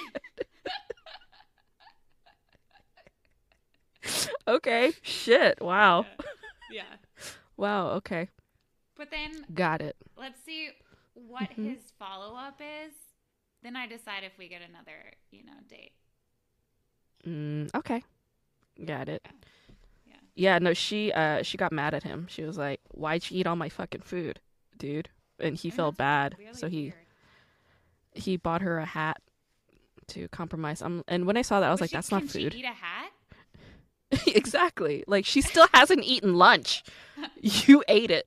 you know. I was like, she can't eat that hat. Yeah. But okay.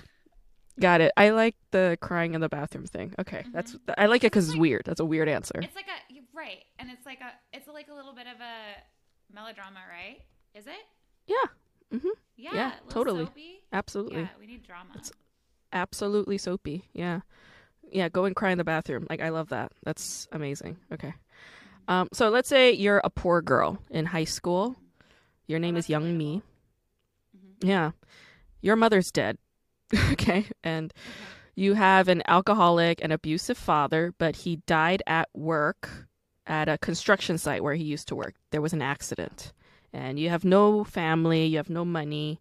So you started working at a hostess bar and you dated one of the gangsters that run that bar uh, in order to get by, you know. bar? Oh, your husband is part Japanese and you don't know what a hostess bar is. That's so sweet that he kept those things from you. Uh, but um, but yeah, when you one day, I mean, have you been to Japan yet? No. Okay, one day when you go to Japan, go to a hostess bar. It's great. I mean, I haven't been to one, but it's great. Uh, Okay. basically, it's like a bar where the servers are a little bit more than a server, but they're not like all the way a prostitute. You know, they're like they're like uh, in the middle ground of that. They flatter you and make you feel good and blah blah. You get the picture. So yeah, that's where you worked at, and it's very, you know, it's obviously like very demeaning and it's misogynistic and it's awful. You get harassed, blah blah, blah you know. But okay, so you're working in this hostess bar. You have this gangster boyfriend in order to survive, but you have drive, you have ambition, you want to Mhm. be socially mobile. So you move into the construction company owner's house. He offered, Okay, because he has a daughter of his own and he's a widower and he just saw you as a high school girl, much like his daughter. He just didn't want to see you on the street. So you move into his house and you meet his daughter, Sunmi, the chick that was in London. And you we're look at Korea this now, bougie. Yeah, yeah, you're you're you're in Korea right now. Youngmi is in Korea. She she never got to go to London. She didn't have that kind of privilege. Uh, but you, you meet the daughter of this company owner of this company owner, and this bougie ass bitch seems to have it all, you know. And she's always smiling and happy. You hate her for it. All right, you want her life. What do you do? So, I. Hmm. Generally, am I like a pretty good person or kind of sketchy person? Oh, no. I mean, think of all the things you went through. You went through all those things, and it didn't make you uh, proud of it. It made you resentful. We'll put it that way. Okay. So I'm going to want some drama here. So I think I'm going to plant something in the daughter's room, right? Mm. That Mhm. her dad hates, right? Mm. Okay. Um, this is not what Rachel would do. This is what Sung Mi.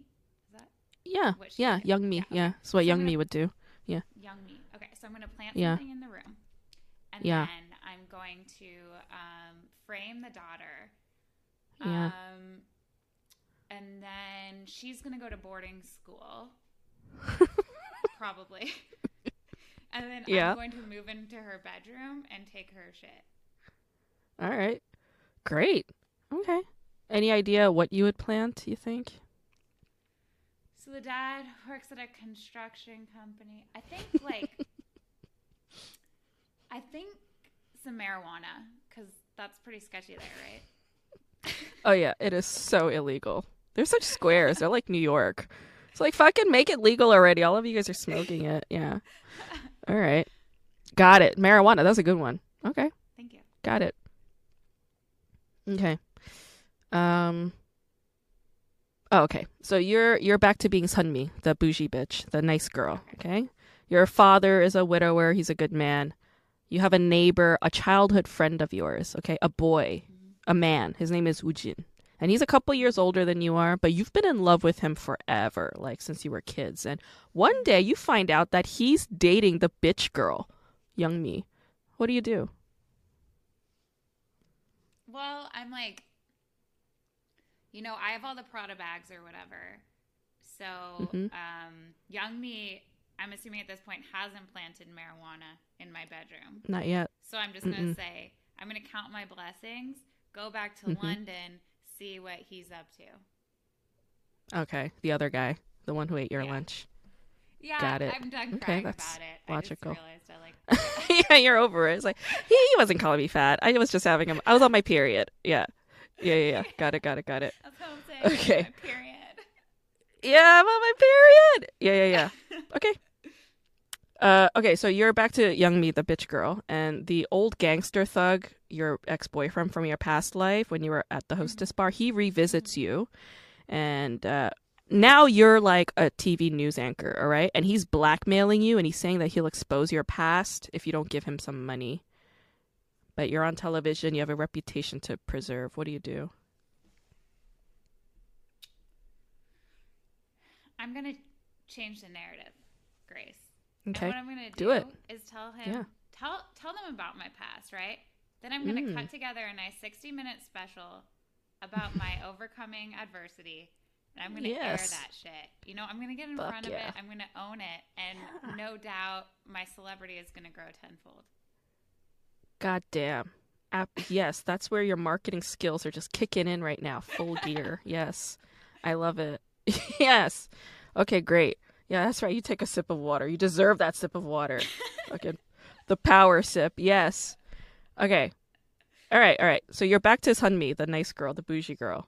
You find out that the director of the news station is the young man you met in London, the one who ate all your lunch. And he seems to recognizing like him? you. Huh? This is the first Well- time I recognize him. yeah, you didn't know. I mean, you guys are both back in Seoul now. You didn't know that like he was like this rich like successful, high power dude. You just thought he was just some fella when you guys met. But he, Well- like you know, now you're working at the news station and you see that the director is him. Yeah. Um. Wait, what were you gonna say? I was just gonna say, like, I assumed he was poor because he couldn't afford lunch. Because he ate all of yours, right? yeah. But you know, like rich people, like they are the stingiest. You know, like they'll That do shit like that. so They'll like eat. Yeah. They'll eat other people's lunch. They won't pay for their thing. You know, it's always trying to get away. That's why they're rich. You know, because they because they keep their pockets, you know, close tight. Good for them. All right. But uh okay, so so you're you're you're now this young anchor chick at this news station. You're just starting out. You're in the junior level, right? You have a lot of um, you know, how do you say dues to pay, so to speak. Uh, your supervisor is the woman that he rejected, the friend that he that was in love with him, but he was just like not. Yeah, that's yeah. And she sees how you guys are dating, and she she's jealous. She's jealous, so she takes it out on you by making your job a living hell. What do you do?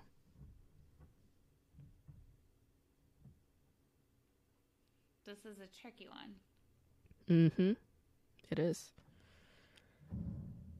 I'm not gonna use him to like get back at her because Okay. you know I'm a well-traveled, smart, ambitious woman. Okay. Yeah. Yeah. Wait, which one am I again? You're the- you're the who nice girl. the? No, no, no. You're the nice. the The bitchy one is the one who worked at the bar. You're the one Right, right, who okay. grew up kind of privileged and went to London and all that. Yeah. Okay, so we're both the news people. Yeah. Turns like the young man that ate your lunch in London turns out he like owns the news station that you're working at. You didn't know until you started working there and your supervisor happens to be the woman that he rejected. Right. right. right. but my like What a pickle. foster sister, my foster sister is Mhm. also a news anchor there. She is. She's your rival at that news station, yeah. Okay. So what I do Mm-hmm. is Okay, so I'm a news anchor woman. So what I'm going to do Mhm. is I'm going to make sure the camera is rolling next time she comes at me. You know what I mean? And that's going to be on live Mm. television. Okay? Okay. So I think that problem's just going to take care of itself, you know? All right. Yeah. Let the people Yeah. decide. Yeah. Okay. Got it. Got it. All right. Yeah, you're into public shaming as revenge. I'm noticing. Framing, public shaming. Okay, cool. Those are your MOs. Okay, it's good to know. yeah. Okay, okay. Right, know these are great. I, I love these answers. Yeah, you you would have been a great writer. I think you should go back to writing. I think you're great. Yeah, Okay. So you're you're back to Youngmi again, the bitch lady. All right. Uh, the childhood crush from of Sunmi, the rich girl, Ujin, the one that you're dating. Um, you dump him. You break his heart because not because you don't love him anymore. You just have your eyes set on the director guy, Hyung Chul, the guy that's into Sunmi. All right, the director of the news station that you're working at, and uh, you want him. What? What? Are you raising your hand? Do you have a question? I just like I inherently hate this guy because like every woman on the show is in love with him, and I just hate whoever All three. this. It's just like yeah, it's just like a male fantasy. but a woman wrote it. Yeah, a fucking Oh lady wrote this shit. Girl. I know, girl. Come on. Yeah, all three parts of her want this one guy. Apparently, yeah. yeah. so okay so you like the reason why you want him is not because not only not because you like him per se because you're still in love with like Ujin the the original guy um you want him because of the social mobility but also because your rival Sunmi she's in love with him too all right so you want to break up with your boyfriend right you want to end it so that you could hop on that horse but your boyfriend is so he's too passionate he won't let you go what do you do to get him to stop loving you? Well, first of all, I'm just gonna want to clarify to him that he does not own me. Okay, so Mm. there is no letting me go. Am I right? Okay. That's right. And then yes. I'm going to take a moment and I'm going to think, wow, you know, you already planted marijuana in this girl's room, sent her to boarding school. let's let's take a beat and work on self reflection, right? Because here I was working at this host bar and her dad saved me. So you would I'm think. gonna take a moment. Mhm. I'm gonna go do some deep soul searching. I'm gonna do um, ayahuasca in Mm, Peru because I'm rich Yes. now. Come Yeah. back hmm and be like, I'm gonna be with the person I love, and I'm really sorry about that marijuana thing because I realized public shaming is not the way. Okay. Yeah. All right, that's beautiful. I love that ending, and I love that like ayahuasca was integrated. That's uh, bravo. That's so fucking progressive of you. I love that. Um, okay.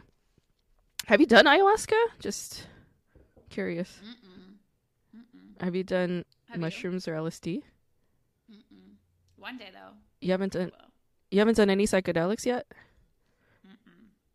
I'm very straight Oh, edge. you. You and your husband should do it. I think Yeah, well, he you'd have can't fun. do it because he's like, um, What? he has like, he does government stuff because he's an engineer. Uh, okay. That but sucks. I'll, I can do it. But you can. I'm, I'm also an independent woman, you know. You are. He doesn't own you. You can go and psychedelic up. You could go and enter the other dimensions and come back when you fucking please because you're your own woman. Um, yeah, I have done LSD and mushrooms. Ayahuasca, I want to do sometime in the future. But actually, I just got back. That's why I was in Big Bear. I was doing mushrooms up there um, with Kristen Oh. Lundberg. Oh, cool. Yeah. But you've done it multiple times. hmm I've done it. What you're saying? Yeah, I did Was it- mushrooms a couple times before. I, d- I did LSD three times before. Yeah, I Was think it- it's a. Good experience in Big Bear. It was. Uh, I mean, I think all trips are good.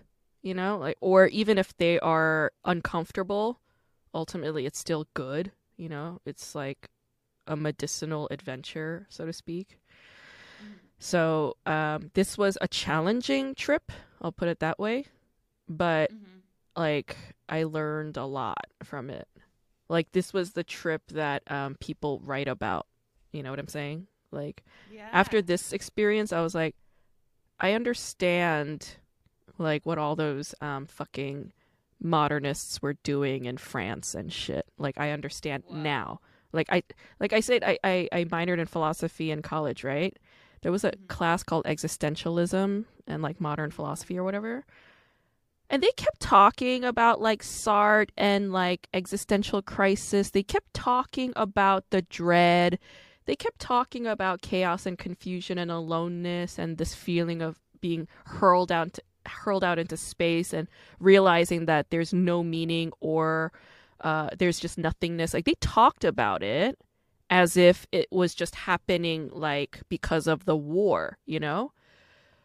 But they did not mention that fucking Sartre did psychedelics, you know? And I'm like, you, you left out such a huge piece to the whole thing, you know? Like it's a Yeah. hu- humongous piece that they left out. And I'm like, how can you lie to us in school? I felt betrayed. I felt betrayed by my institution and my education because I was like, so you true, left out such a Yeah. it it was such a major it's like saying you know like the opposite. Let's say like they would just say oh this just happened and like these guys they didn't even experience world war ii they were just like hanging out in a hut somewhere you know? Like Yeah. it's it's as if saying that like that that would have been just as appropriate the way that they taught it. And i was like after this experience like i understood like all the artists that i loved from that era. Like you know i love um like Yves Tanguy and like his weird abstract paintings. And I, I was drawn to them but i didn't know like i didn't understand what it was. I just thought oh pretty colors and shapes. Now i'm like i fully understand. I fully recognize what that is you know? Fully. I completely get it although I can't quite put it into words. You know what I mean? It's like that, and I'm just like. Anyway, it's like going off on a long ass tangent. Anyway, I think I Oh, think um I think I think uh it'd be great for you. I think you would enjoy it a lot. Yeah. So if you want to get into it, like we could talk about it some more, and I could put you in touch with people and recommend books and shit if you want to like research, which I think is always a good idea before people do it. But um, Cool. Anyway, um, okay, just a couple more and then we'll wrap up. This is going on for a really long time, actually. Sorry, Um, I'm, I'm really dragging out my answers. No, no, you're. It's not you. It's really it's me, and it's it's a fun conversation. Like I don't mind it. Um. So okay. So you're you're Ujin. You're the guy that's in love with this bitch lady. Okay. Um. You're just a poor guy in love with this bitchy fucking bitch. All right. And Youngmi, the bitch, she tells you that she's pregnant. All right. She's pregnant with your baby. She says, but one day she calls you to the hospital she's at. And when you get there, she's lied. She's laying on a, a hospital bed, and she tells you that she aborted your child because she doesn't love you anymore, and she wants you out of her life. What do you do? I am horrified. Especially after I made the decision to stop public shaming. Yeah. Then After your really- ayahuasca experience, all it all went out the window. It's really hard when two writers are working on the same piece and not communicating. you know, I know, and there's like a 20 year gap between you two. Yeah. It's yeah, really hard. Um, man. Well, first of all, bitch needs to go. so Okay. I'm, I'm gonna say sorry. Um, not sorry. Well, Mm. obviously we're breaking up. Obviously, Yeah, it's the um, final straw. I'm sad about the baby. That's really dark. Um, I'm gonna ask her for the info about the Peruvian ayahuasca experience because I really need something to get back on track. and like, well, Yeah. And I need to meet a woman who cares about me and doesn't abort a child to make me sad. Like I'm Mhm. pro-abortion, but that is Yeah. a really, really weird way to use it. Very, very Yeah. rude. Yeah, Um, to be vindictive with your abortion yeah, a decision. vindictive abortion is, ooh, it's a bad look. Mhm. Um, so I think that's what I'm gonna do, and then, um, yeah, okay. bye. Is that Yeah, Is that enough? Okay. I think that's enough. I think that's appropriate too. Want to know the and fucked also, up just thing? like while I'm in the hospital, I'm gonna go to the cafeteria, get a cup of coffee. I'm gonna make sure it's not scalding hot because I don't want to go to prison, and then I'm just gonna splash it on her. Oh, okay. Yeah, yeah, yeah. Of course. Yeah, classic water thing. Yeah, yeah, yeah. Gotta Yeah. do it. Good. Yeah. That would be a good moment for that. You're right. You want to know the most fucked up thing about this situation, the scenario, the scene? She wasn't even pregnant in the first place. She I made was the almost whole, gonna say, ah. she made the whole thing up just to fuck with him. So how'd Just get to in ruin his- just, like, let me. She- I paid somebody, I guess. Yeah, Oh, probably. God. I think she was like, "Oh, like I need an IV bag because I'm dehydrated or whatever." And Yeah. the nurse was like, "Okay," and put her down. And he, she called him and was like, "I just had an abortion." Also, dope hospital. yeah, it was like it's like a spa, bag. Okay. dude. Every time I I drank the next morning, I'd be like, "I wish I had a nurse and a and an IV bag right now." Um, I actually heard that there's a bus in Las Vegas that does that for people. In um, Billions, the show I was talking about, someone launches a business to do that. it's an ingenious idea.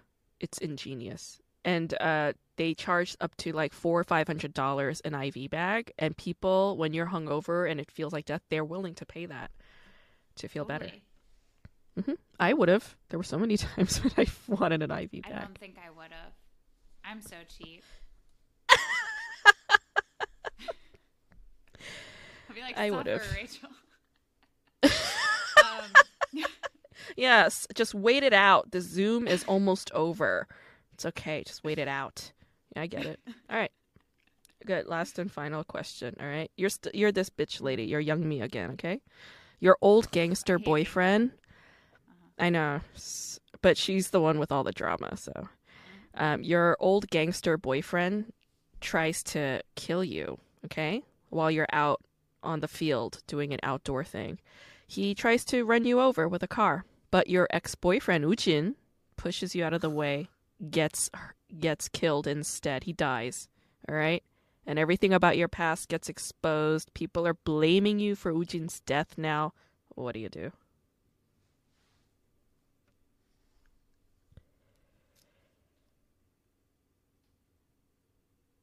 Hmm. Well, I'm just thinking like the 60 minutes approach worked for me last time where I like revealed everything, but um I don't think that's going to help me in this scenario. Uh Mm-hmm. so what I'm going to do is accept what I've done wrong, okay? Hmm. Um set up a scholarship in his name. Okay, Mhm, 'cause great. I'm rich news anchor now, right? Yeah. Okay. Um, so do something do something good to repent or whatever. And and that's gonna look really good for me. So they're gonna offer me like to be myself again, you know, work and public perception. But I'm gonna say no, um, and Ah. then I'm gonna go live a simple life. Mhm. Got it. Yeah. Okay. That sounds great. That's good. Okay, thanks. All right, sweet. Thanks for chatting with me, Rachel. This was fun. Yeah, thank you. thanks for having me. Next week, as I mentioned, we're going to talk about the Choe Show, which is on FX. You could also see it on Hulu. If you're abroad, I don't know how you can watch that show, but I'm sure you could pirate it somehow. It's worth watching. If you can't watch the Choe Show, then look up interviews that David Choe did with Bobby Lee on TigerBelly, or look up the interview that he did last year with Joe Rogan. I am not a fan of Joe Rogan at all. I'm not a fan of Joe Rogan's comedy. I'm not a fan of Joe Rogan's podcast, but I am a fan of David Choe, and I liked this interview that he did with Rogan last year. Um, there's a lot of content, David Choe content on YouTube. You could just find it. You could watch the Steebee Weebee show that, you know, David Choe was a guest on that was actually too much for me. I was like, this is this is a lot. It's actually like David Choe's being really annoying on this podcast with Steebee Weebee right now. So like I don't I almost don't want to watch it. Stevie Stephen Lee or Steebee Weebee from Steebee Weebee show. He is uh, the lead singer of Mangchi, which is the same band that David Choe is the drummer in, and uh, he's also Bobby Lee's younger brother. In fact, David Choe's name is not even David Choe. It's David Che, and I'll talk about that next week as well but check out David David Choe's show, the Choe Show, and um, I will talk about it next week. But in the meantime, you can subscribe to YouTube for K Drama School. Like, please subscribe. I'm begging you. Um, you can follow me on TikTok, Instagram, and Twitter at K Drama School. You can email me, kdramaschool at gmail.com. If there's anything you want to talk to me about, if you want to ask me something, if you want to just share something, email me.